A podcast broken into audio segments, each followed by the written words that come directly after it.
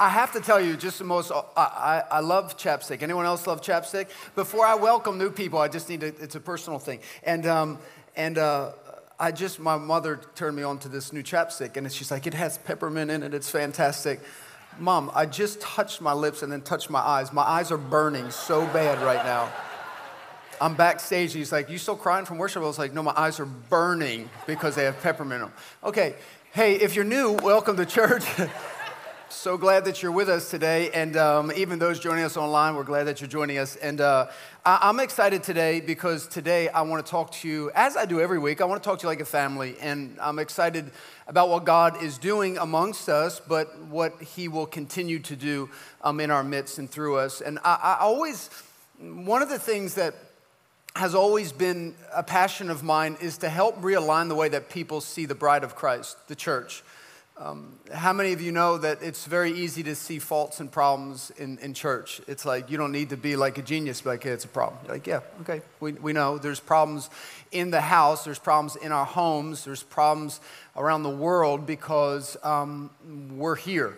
And someone said, I can't believe there's so much, so much is so much problems around the world and so many issues. I'm like, well, it's easy to, to, to fix that. You just get rid of people.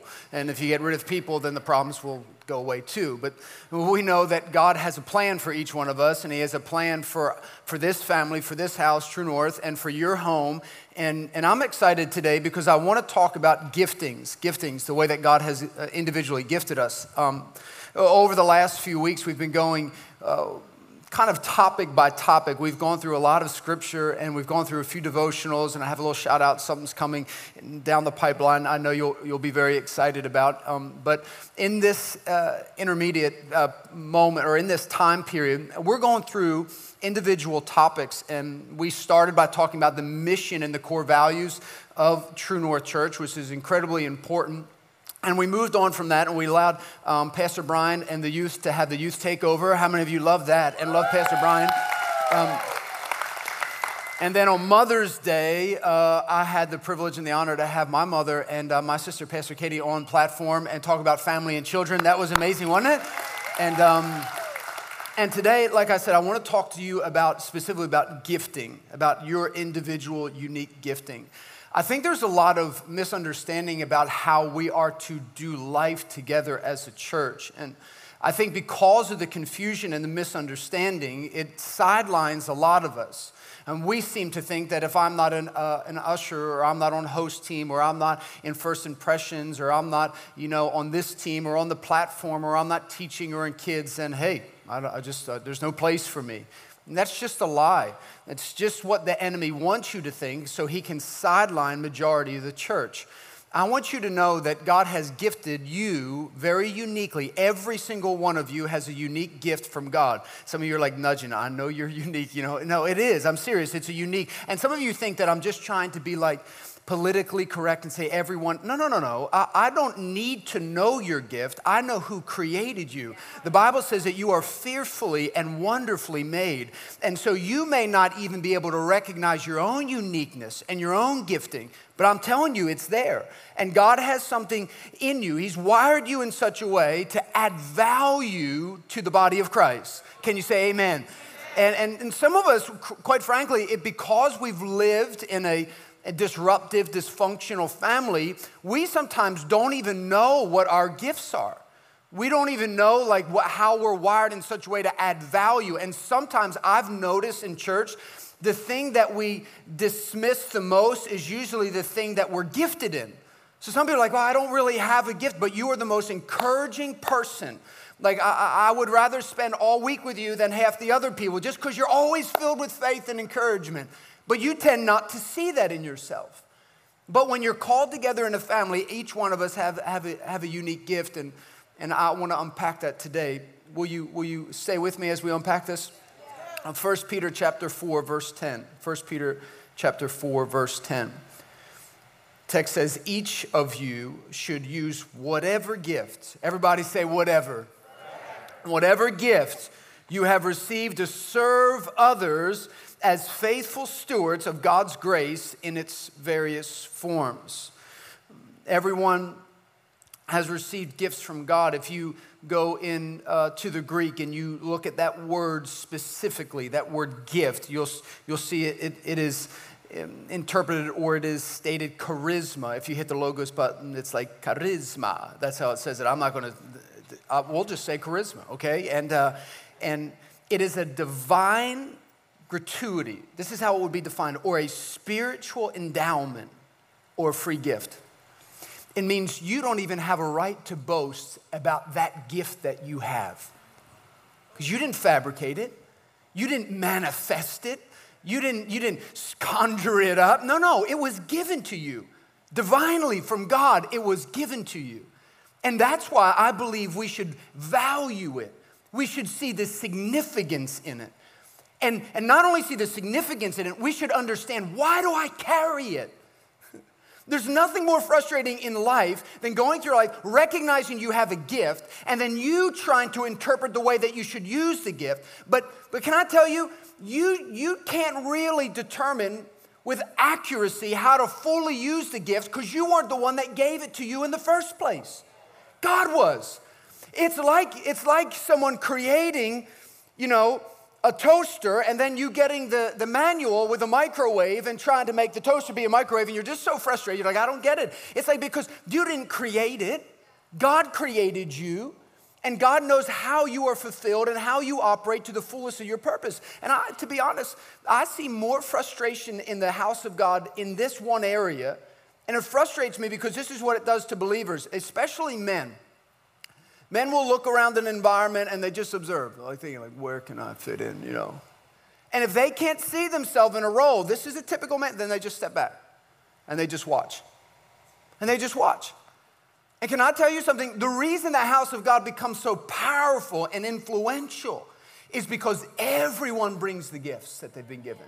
Not just a few, not just those that want to, not just those that are more connected than other people. Now, I know as we begin to talk about this, this is the danger that you're going to face. You're going to begin to think, as I'm talking about the gifts you've been given, you're going to, as I'm talking, think about, all right, what are my gifts? Okay, here we go. I gotta, I gotta know someone's going to ask me in the lobby, what are your gifts? You know, and I gotta know, like, what are your gifts? You know, you're like, I can bake, I can bake. Sometimes I can bake, you know, and you're like, I'm nice, I'm kind, you know, and and that's, that's not the purpose of this. The purpose of this is how do we serve one another? More, more accurately, how do we love one another? And you might think, no, no, no, they're two different things. No, they're actually, they're woven together. In order for us to properly love one another, we first need to understand how God has wired us. And we understand how God has wired us, we operate out of that motivation and we'll learn about that in Romans 12 that each one of us has been wired in such a way. It's who we are. It's who we are. We do these motivational gifts um, in the last class of um, Growth Track. And we do it with intention because we want you to know the way that you're wired. The first time I ever took one of those gifting assessments, I remember reading it thinking, like, like it was a prank, like someone knew me, like, you know, and they were watching me for the last few months and they're writing a description of who I was. This is what irritates you. This is what motivates you. I'm thinking, like, who is writing these descriptions? No, no, no. That's how God wired us. And He's motivated us in such a way. The, the danger is, is to figure out how you will find value in just accomplishing what you're gifted in. And that, in and of itself, is a danger as well. Because some people, they come into the house of God and they know the gift that they have, and they just come into the church and they're like, I'm ready to, to, to exercise my gift. No, no, no, no. It's not about that. It's about you bringing your gifts to serve one another. It means that I cannot exercise my gift in isolation. The value of my gift is that I bring it to serve the people around me. And when all of us do that collectively, you, you begin to look at people differently. You begin to see, man, I can't imagine not having you. I can't imagine not having you in the house of God. I don't, I don't know what our family would look like without having you as, as part of it. And to understand that the house of God should be a collection of gifts and talents. If you just think about that, if you think about this room and everyone that's in it and everyone that's watching online, and if you would think that if every one of us brought our best to God's house, man, the power in the house of God, in the local church what we could accomplish, what we could do for the things of God. I know that as we learn more about this word, charisma or this word gifting as it's used in the text, we see that this word is mentioned 15 times in the New Testament. And every single time that it is mentioned, it's always used to urge people in the church not to neglect their gift. Do not neglect your gift, but use them for the cause of Christ. I remember um, Pastor Chris Hodges said this before to people. He said, he was talking about uh, the gifts and the talents that we have. And he was so- talking to a group of, of legacy minded people, uh, marketplace people, business people um, that had a real desire to, to give to all these organizations and really steward what they've been blessed with. Now, this was in a context of, of financial means, but it could be related to anything. It could be related to who you serve, how much you serve, or what you do, and um, who you spend time with, and how much time you invest. And and, and he says, Listen, what are you doing now that will show up in eternity? And because a lot of us give, but we don't give in the name of Jesus.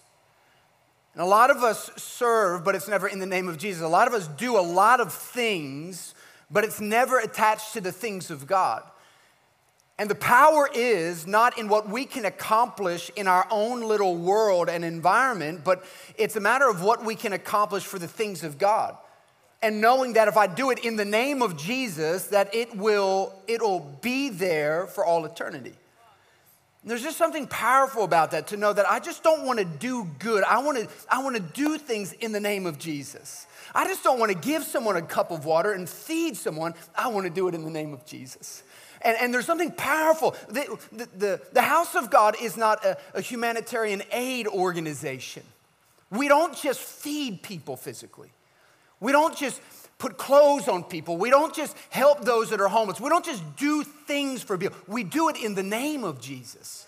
Why? Because we're ambassadors of Christ. We don't love just because we're so good and we're just great Christians. And we, no, we love because He first loved us. And if you lose that, you'll never see the significance in doing it.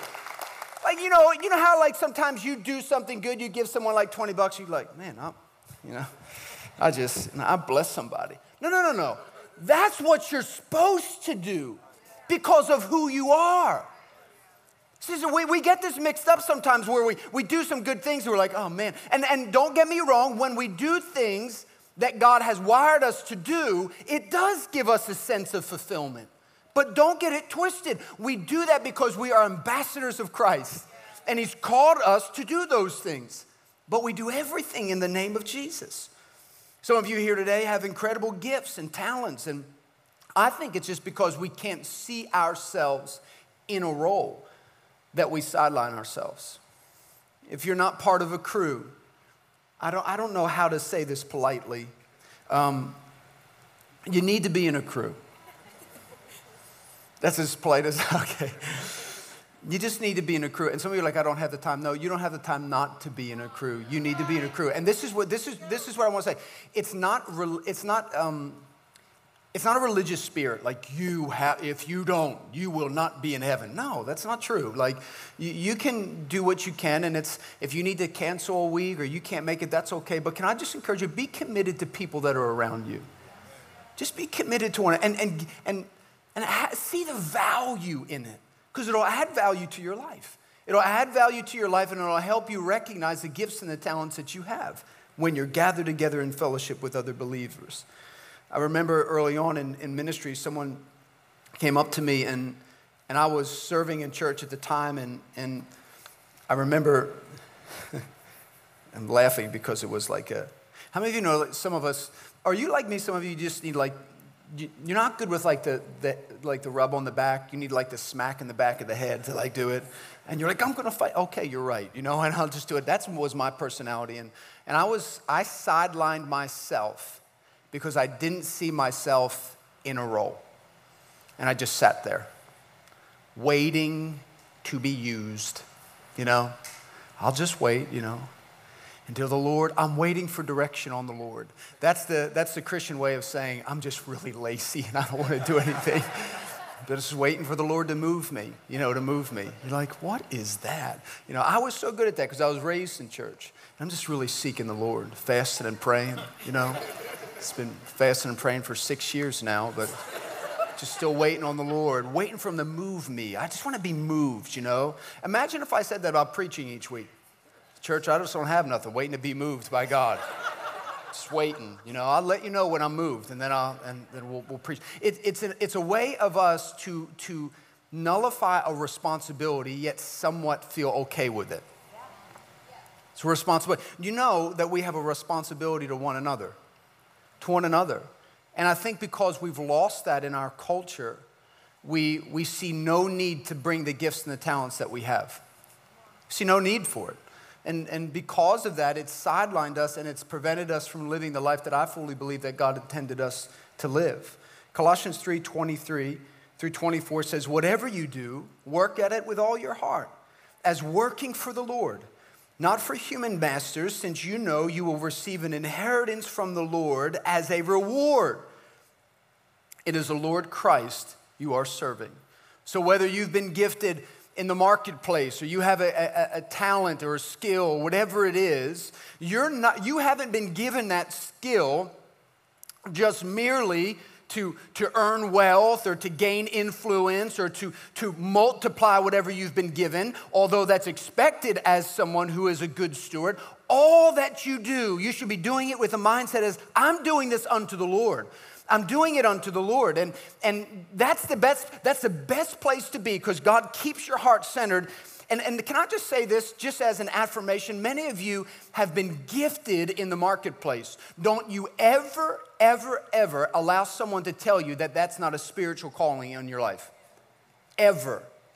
I know from my father, he was raised in the church and he was a businessman his entire life. Matter of fact, he, he still was part of business when he started True North Church, and he was a bivocational minister for 34, 35 years, and, and meaning that he would preach on Sundays and serve in the church, but never got a dollar from the church, and then had other businesses that he would run and he would operate. And there was never a place of value for someone like that in the church.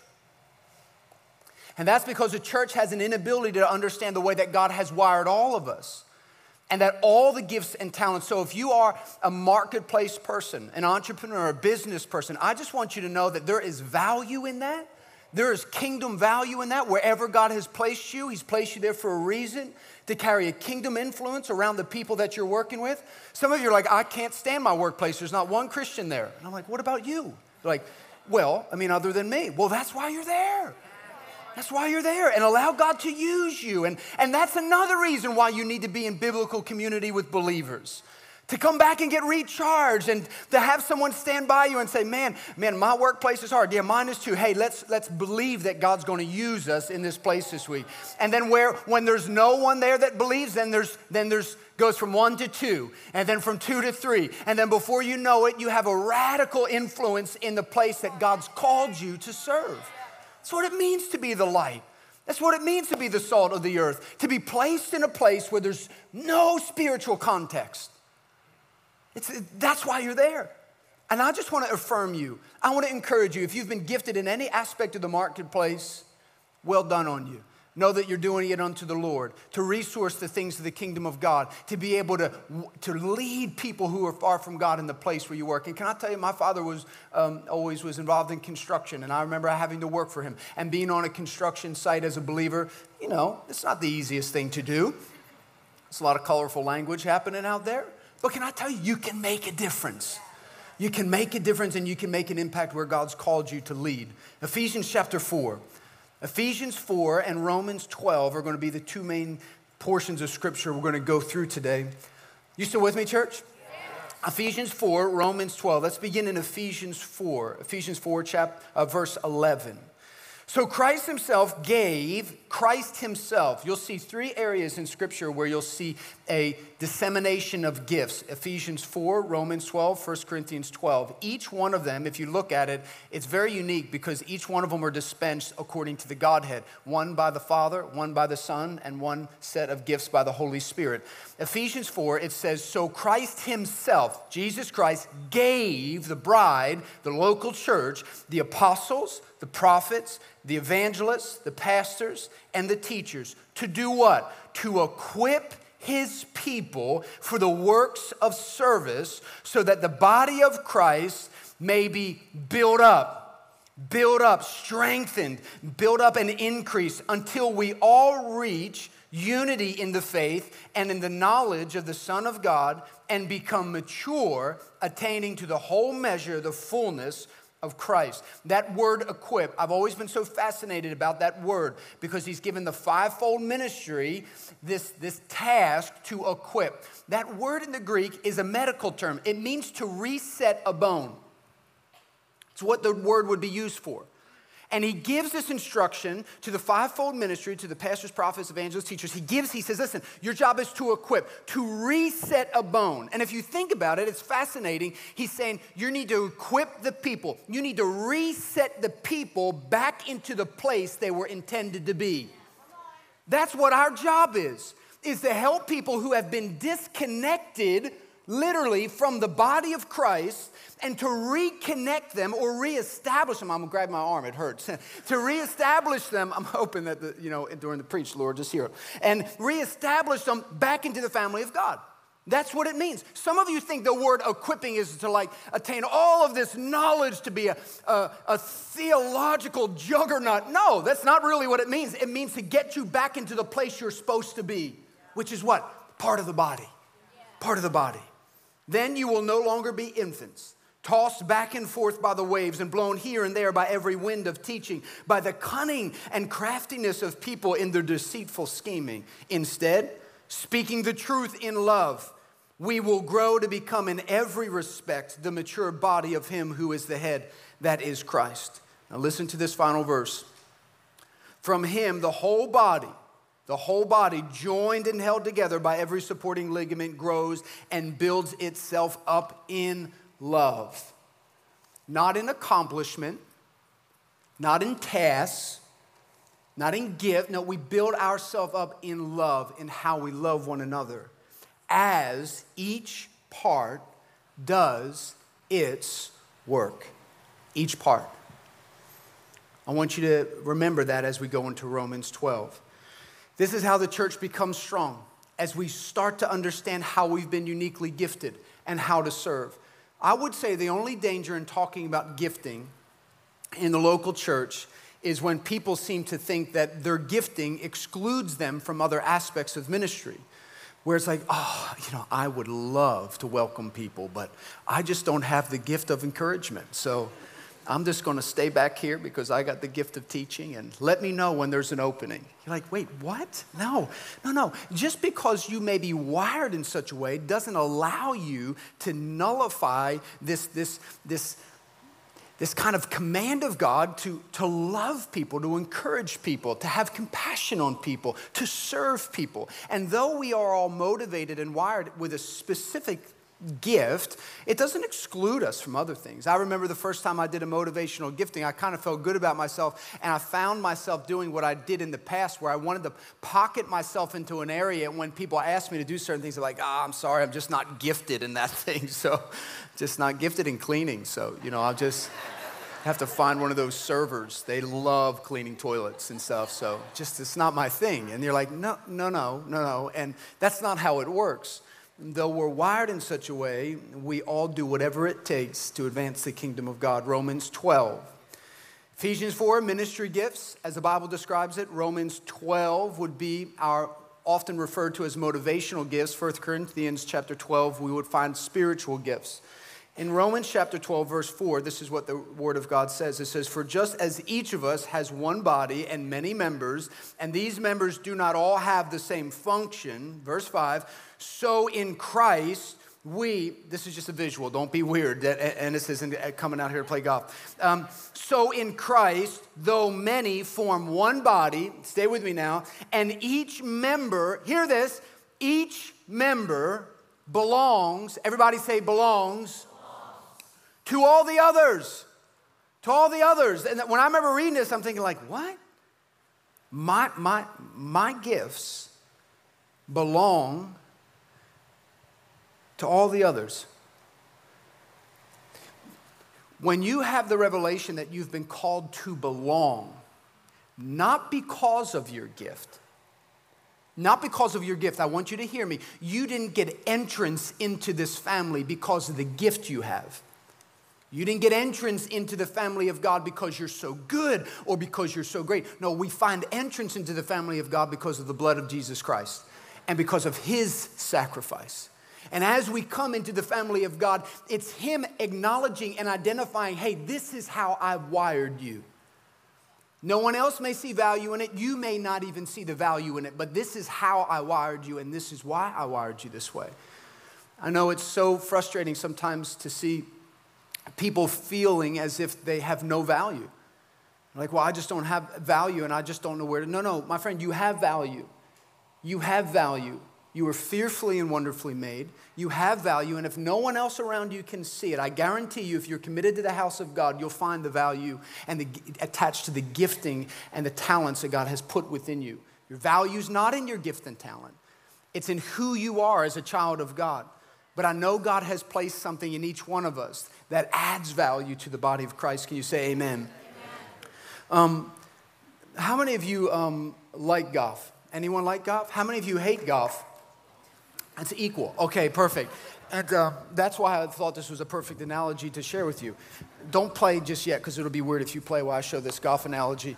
Um, so, the one thing about golf which is fascinating is, is golf is probably one of the most frustrating things. It's a lot like family, okay? Some days it's fantastic, and other days you just want to kill everyone, okay?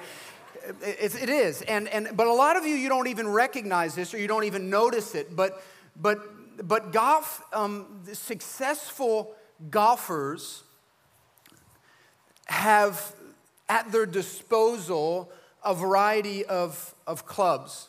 Now, the uniqueness is that each club, each club was designed um, and engineered specifically for a certain purpose specifically. Now, stay with me because some of you are going to smile and say, oh, that's cute. Um, but I want you to see the dynamic in the family of God, okay? Just stay with me. And you'll say, oh, well, the driver, that's for the tee box. That's where you get up there and you show off around all your friends or like you just try to hit it as far as you can. And, but, but imagine if, imagine if um, someone went up on the tee box um, with a putter. Now, you would laugh and you would say, now that's. what are you, an, an idiot? Like, you don't do that. Like, people just don't do that. You say, well, why? It's a club, and that's a ball. And you're like, no, no, no. It's not made for that. And you would say that straight faced. You would have no, you, you would be like, no, I, I don't even watch golf, but I know, like, that's stupid. Like, you don't do that. Like, no one does that. We do this in the church all the time to ourselves for years You'll try to fit yourself into a place and you'll never feel the fulfillment. You'll never feel the value. You'll always feel disjointed. And, and then you'll tell yourself, I guess this is just the way it is. No, no, no. Maybe you are trying to tee off with a putter and, and you weren't designed to do things that way. Now, I need you to know something because each club has been designed in such a way, it has a very specific purpose. A very specific purpose. And I want you to hear this the value of each one of these clubs is not found in its sameness. It's not found in its sameness. The, the, the six iron, or the, the irons and the woods and the drivers and the putters and the wedges, every club has value because it is different from the other clubs. We live in a world right now that values, and it's this, this demonic presentation of sameness sameness. There's no genders, it's all the same. There, there's no this, it's all the same. And no, no, no, we, we, we are better together because of the diversities and the differences that we bring to the house of God. That's the uniqueness of us. And we're living in a world that says, no, no, no, no, no, don't see differences. Don't, don't, see, don't see any differences amongst you. Don't identify any differences. Shame on you if you see differences. No, no, God created us differently. God created man, He created woman to operate in unity with one another, but very different. Somebody say amen. Very different. I wish I had a golf ball right now. And, um, but listen, each club, when used for what it was intended to be used for, it's a beautiful thing. It's a beautiful thing. And now you don't go around and condemn people on the golf course for carrying a putter because you're like, why do you even have a putter? Because it has a purpose. And if we're going to fulfill the call, the call for every golfer is to win. Every one of them. You will not find a golfer that wins that only has one club. Like imagine th- that for a moment, sameness. Every club in this bag would be a six iron. How successful would you be? We find our value in our diversity. I've, I've thought about it long enough to know um, have you ever done um, a golf outing for a good cause? If you have ever just gone and you're like, I'm not a golfer, like, eh, who cares? Just come. Have you ever done that? Put your hand up if you've ever done that. And the, the tee box is very much the, it's like the local church. It's where everyone watches.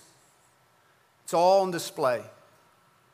It's only a few minutes, but the tee box, everyone just stands around and watches you perform, you know? Everyone's watching you. Put on your best. No one really cares what happens next, but everyone is watching that one moment. It's an insufficient, incomplete demonstration of what's represented in the sport, and more accurately, it's incomplete and it's an insufficient representation of how the family of God should function throughout the entire week. What happens on a Sunday is a fraction of what God does throughout our week. Can you say amen? And God uses us uniquely in very distinct ways to advance the kingdom of God.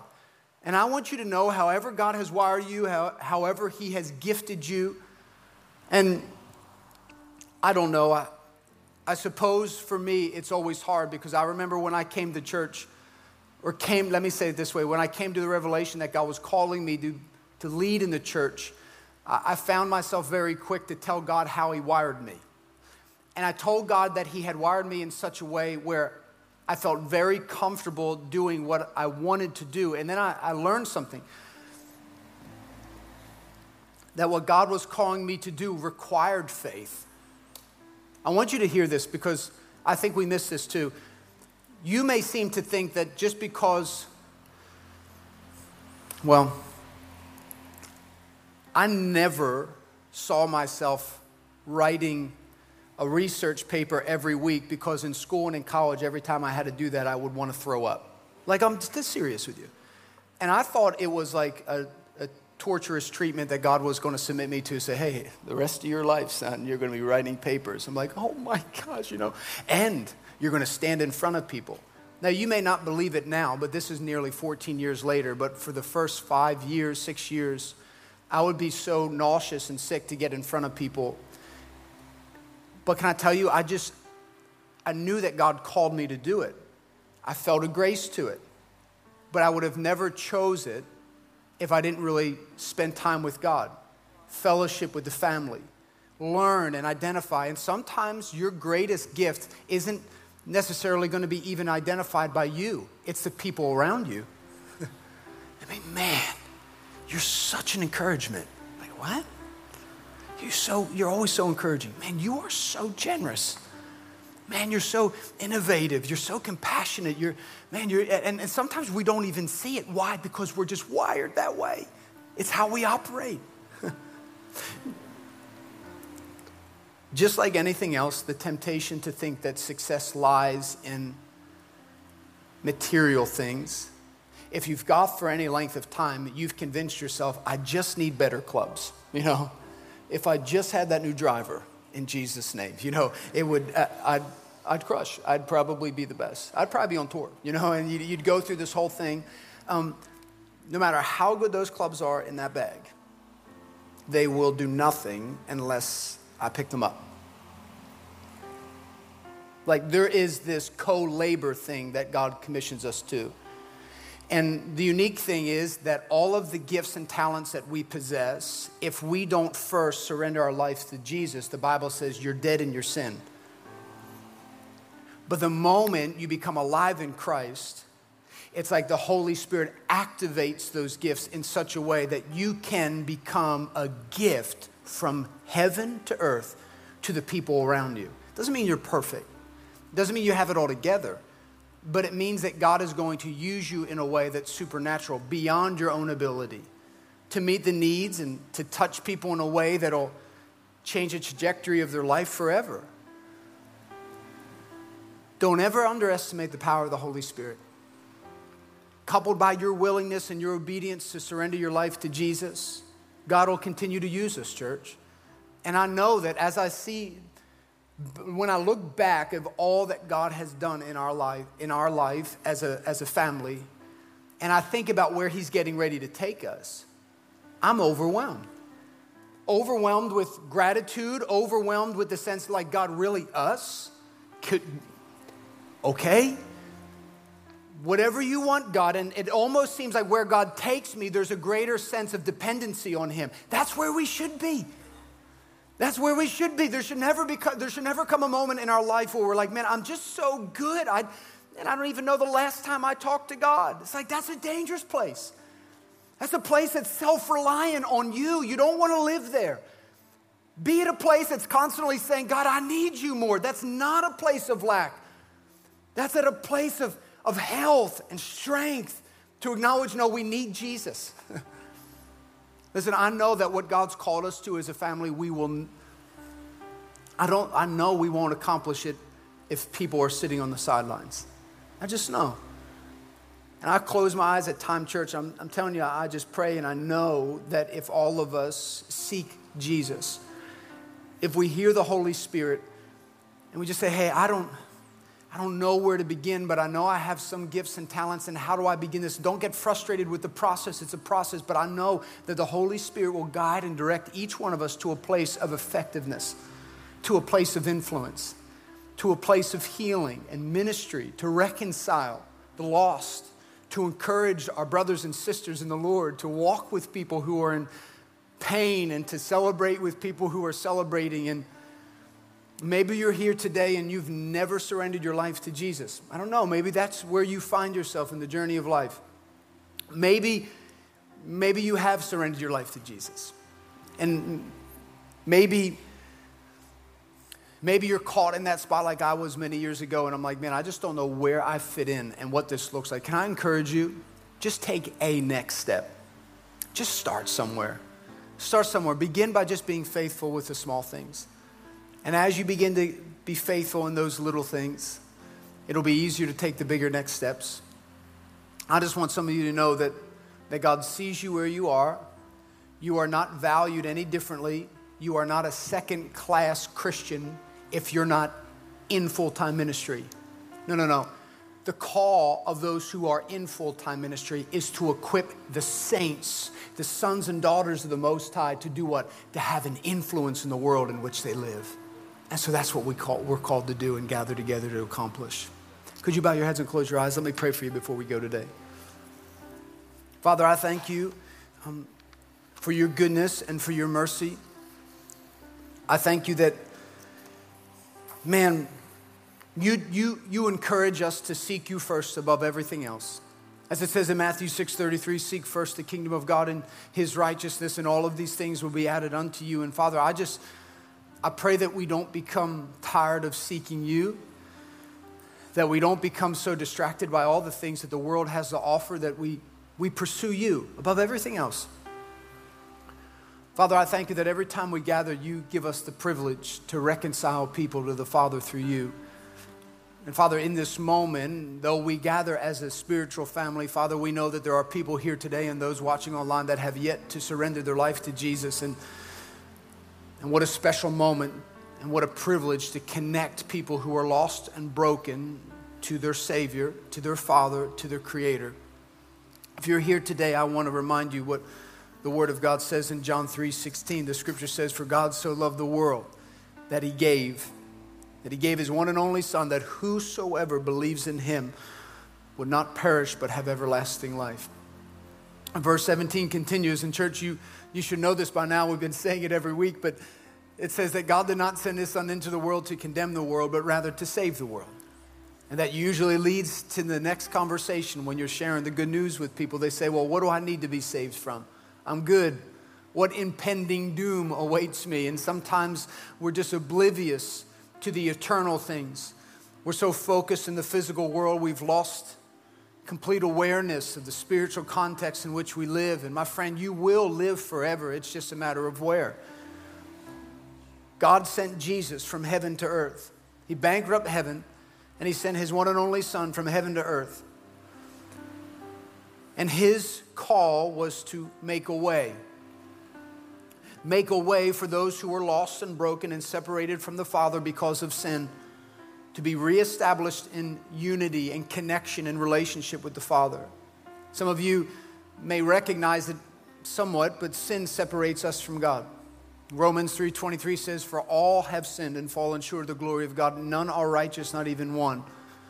That the wages of sin is death it says in chapter 6 but the gift of God is eternal life in Christ Jesus. And so today what do we do? How do we respond?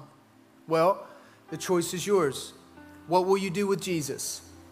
Will you trust in your own strength, your own wisdom and knowledge or will you recognize that you can't save yourself?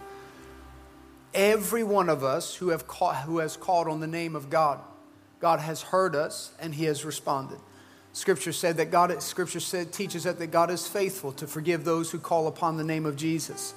And so, my friend, if you're here today and you have yet to surrender your life to Jesus, I plead with you to consider surrendering your life to Jesus. It says in Romans chapter 10, verse 9, that if you confess with your mouth and believe in your heart that Jesus is Lord, you shall be saved. We're saved by confession and belief. Ephesians 2 8 tells us it's by grace through faith that we are saved. And grace, my friend, is something that cannot be purchased, it cannot be earned, it's not something that can be accomplished, it's only something that can be received. It's a free gift. So if you're here today and you're ready to say yes to Jesus, we're going to say a prayer. It's a simple prayer, but my friend, it's a significant one. And so, church, what we're going to do together right now, as we do every Sunday, is we're going to say this prayer. But we're going to make those that are saying it for the first time feel like they're family before we're even finished with that prayer. So come on, let's encourage them as, as we say this prayer out loud. Let them not be the only ones saying it. Come on, church, repeat this prayer after me. Say, Dear Heavenly Father, I receive your Son, Jesus, as my personal Lord and Savior. Forgive me of my sins and come into my heart. I believe that you died on the cross and conquered sin and death. I'm now a Christian, and Christ now lives in me. In Jesus' name, amen. Amen. Come on, let's clap.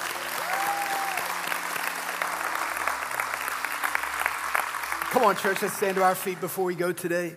Man, I'm, I'm, I'm excited about what God continues to do, and I apologize, I'm a little bit all over today. My, um, it takes a lot for me to restrain my um, my gifts. Um, they, the world gives you all these letters to describe your gifts. I just they're a gift from God in Jesus' name. And um, but if you're here today and you said yes to Jesus, I want you to know that. And I don't say this to be dramatic. It, it is by far the best decision and most important decision you'll ever make in your life. And I want you to know one thing your next step, if you said yes to Jesus, watching online or here today, it's not to read the entire Bible. It's not to, you know, fix yourself. You've already done enough. um, when I say this to everyone, this is not behavioral modification. This isn't I say yes to Jesus and then all of a sudden my, my attendance to church fixes everything. No, no, no. My dependence on Jesus and my relationship with the body of Christ, the most important thing you can do is be in community with other people. And let me say this to the believer if you're still battling and struggling with the same things over and over and over, it's because you have refused to be in fellowship with people.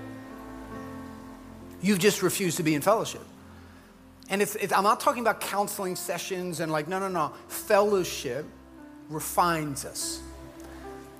It's a difficult thing, yes, but it's a refining thing. And so find fellowship and community with other people. And begin somewhere. Start somewhere. It doesn't need to be perfect. It's never going to be perfect. Just begin somewhere. But if you said yes to Jesus as you exit today, there's going to be people in the lobby and they have um, this. We have a gift for you. It's a New Testament Bible. They're going to be waving it out there. So make sure you tell them, say, hey, I just made a decision to follow Jesus and we want to celebrate with you. We want to encourage you in your journey with Jesus. Can we just show some love to everyone who did that again? And if you're watching online, make sure you let the pastors know. We'll make sure that we'll, we'll get you a Bible as well. And then, lastly, before you go today, um, we have these on your seats um, if you're here today with us. And it's just all the descriptions of the summer master classes. We've never done anything like this before. Um, and there are a ton of individual courses that are going to be taught. Um, and I would encourage you, there's already over 100 people that have signed up for these classes, and you can sign up for one, two, you can sign up for all of them. I think there's 10 of them. Um, but make sure that you're resourcing yourself. I want you to be equipped for every season, for every situation, at all times. Can you say amen? Come on, let's stretch your hands to heaven. I want to pray with you before you go. Father, I thank you that you've called us. I thank you that you are refining us. I thank you that we've never arrived, but you continue to see value and investment in us. And you're faithful even when we're faithless. And you're kind and your patience towards us is sometimes overwhelming. But Father, I thank you that even in difficult seasons, your Spirit always navigates us. Your Spirit is what provides us peace and joy and direction. And Father, I thank you that in a world that constantly is trying to get our attention and our focus, Holy Spirit, I pray this week above maybe any other week, may this week, Father, use us supernaturally. God, use us in conversation. Disrupt our weeks this week, God. Father, and use us in ways that we wouldn't necessarily even see ourselves being used. Father, I thank you that you love us and you're for us that no weapon formed against us will prosper. Go with us this week as we go. In your precious and holy name we pray. A faithful church said, Amen. Amen. God bless, guys.